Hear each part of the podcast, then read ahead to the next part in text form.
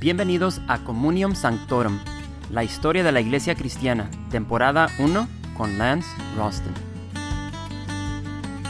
Este episodio se titula No exactamente una disculpa. Cualquiera que embarca en un estudio de la historia de la Iglesia y comienza al principio, pronto se topará con un montón de líderes de la Iglesia conocidos como los padres de la Iglesia. A menudo se dividen entre los padres de ante-Nicea y post-Nicea que básicamente son los líderes de la Iglesia que vivieron antes del primer gran concilio ecuménico de Nicea en el año 315 después de Cristo, y aquellos que vivieron durante y después de él. Por lo tanto, el prefijo post. Los padres se pueden dividir en tres grupos, basados en el enfoque principal de sus escritos.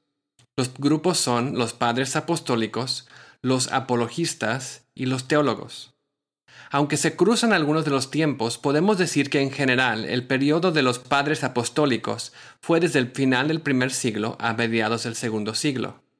Como vimos en un episodio anterior, los padres apostólicos no fueron apóstoles. Ellos eran estudiantes y seguidores de los apóstoles, que habían tenido una relación cercana con ellos. Luego, desde el mediado del segundo siglo hasta el final del tercer siglo, es la época de los apologistas. Se llaman así porque su trabajo se enfocó en la defensa de la fe, contra ataques de afuera y de dentro. Tras los apologistas fueron los teólogos, que asumieron el liderazgo de la Iglesia desde el comienzo del cuarto hasta el sexto siglo. Su trabajo fue establecer precisamente lo que los cristianos creían con respecto a algunos de los aspectos más complejos de la fe. En el episodio anterior consideramos al apologista Justino Mártir, quien escribió dos importantes defensas de la fe y los dirigió a dos emperadores romanos, Antonino Pío y Marco Aurelio. Ahora vamos a mirar a otro importante apologista, Ireneo.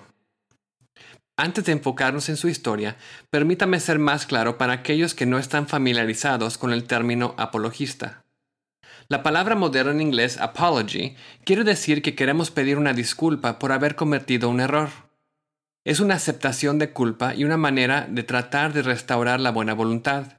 Esto no era lo que los apologistas estaban haciendo. No había nada de qué disculpar.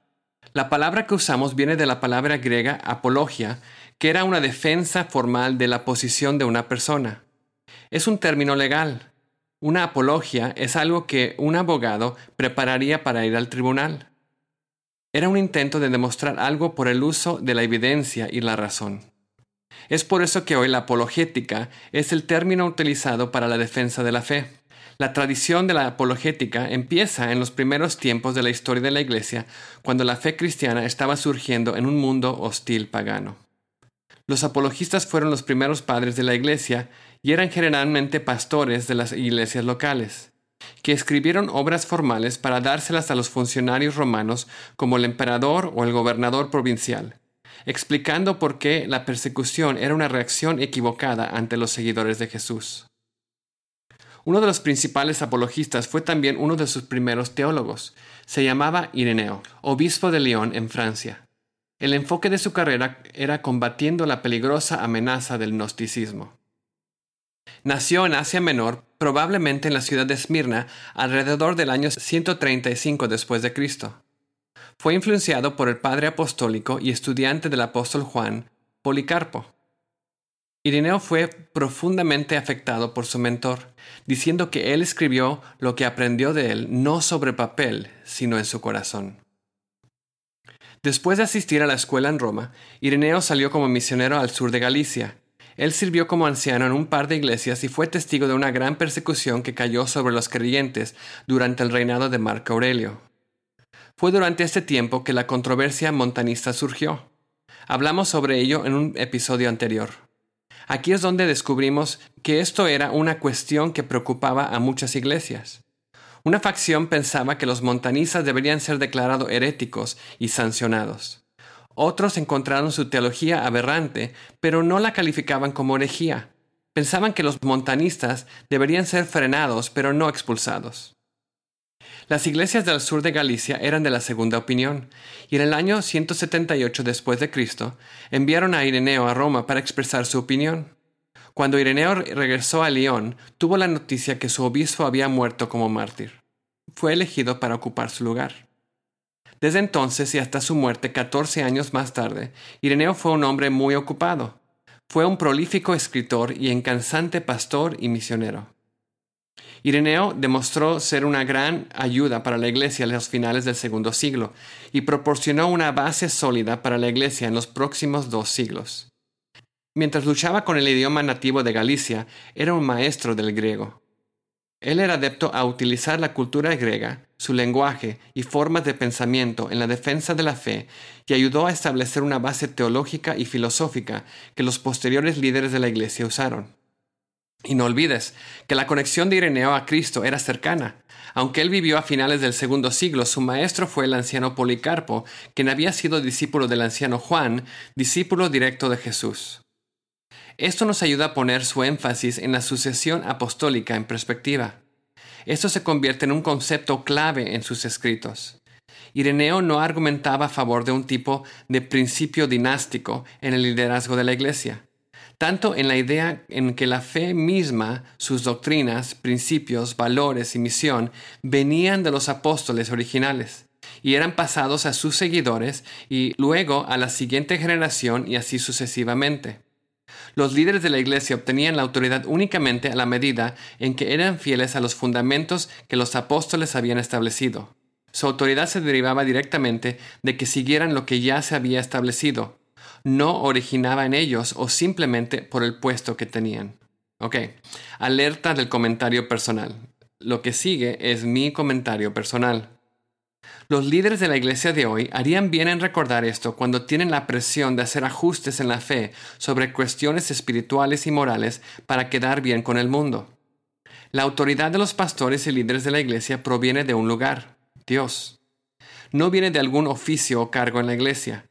Un título no significa nada. No importa cuán grande sea el sombrero que usamos o el título impresionante que tenemos, Dios da la autoridad para cumplir su llamado y la misión para esa persona. Cuando ellos salen de ese lineamiento, ellos no poseen autoridad real.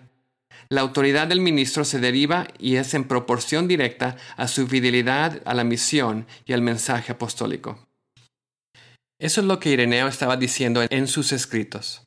Y mientras existía una extensión de este principio al área del liderazgo de la Iglesia, Ireneo no abogaba por algún tipo de principio dinástico espiritual para el liderazgo de la Iglesia y a una jerarquía pasada de un líder al siguiente. Ireneo fue un oponente feroz del error y herejías, y el más ortodoxo de los padres de Antenicea. Puede ser de interés para algunos creyentes que Ireneo, junto con el, padre de la iglesia Papias y la mayoría de sus contemporáneos, fueron escatológicamente premileniares en sus opiniones. Esas opiniones fueron posteriormente abandonadas por la iglesia por sus orígenes muy judías. Mientras trabajaba arduamente para la propagación y defensa de la fe sobre la tierra, Ireneo estaba mirando al cielo como los primeros discípulos, esperando ansiosamente el regreso del Señor y el establecimiento de su reino. Ireneo fue el primero de los padres de la Iglesia en usar completamente el Nuevo Testamento. Mientras que los gnósticos pasaban mucho tiempo refutando y queriendo dividir la Biblia, rebajándola a apenas un puñado de textos, Ireneo refería a todos los cuatro evangelios y a casi todas las epístolas como a las escrituras. Aunque él tenía un gran celo por la doctrina esencial, Ireneo fue tolerante con las diferencias no esenciales. Le pidió al obispo de Roma a no ser tan preciso en sus demandas acerca de cómo y cuándo la gente podía celebrar la resurrección. Dos grandes obras de Ireneo han sobrevivido.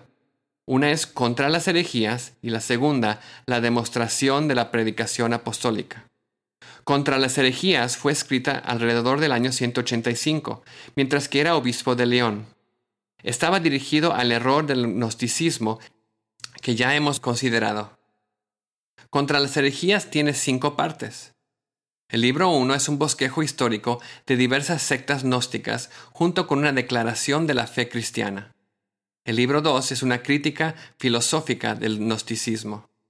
El libro 3 es una crítica bíblica de la misma, mientras que el libro 4 responde al gnosticismo en las palabras de Cristo mismo. Y termina con el libro 5, una defensa de la resurrección en contra de argumentos gnósticos que la negaban. En una cita al principio del libro, Ireneo dice, El error nunca está establecido en su desnuda deformidad, porque siendo expuesta sería inmediatamente detectada. Pero es astutamente vestida atractivamente, de manera que por su forma exterior pueda aparentar al inexperto, ridículo como la expresión puede parecer, que sea más cierta que la verdad misma. Ireneo ha sido llamado el padre de la dogma de la Iglesia, porque él trató de formular los principios de la teología cristiana y de ofrecer una exposición de las creencias de la Iglesia. Esto era especialmente evidente en su otro escrito, La demostración de la predicación apostólica. Ahí asentó los principios de que la fe cristiana encuentra su revelación y autoridad en las Escrituras.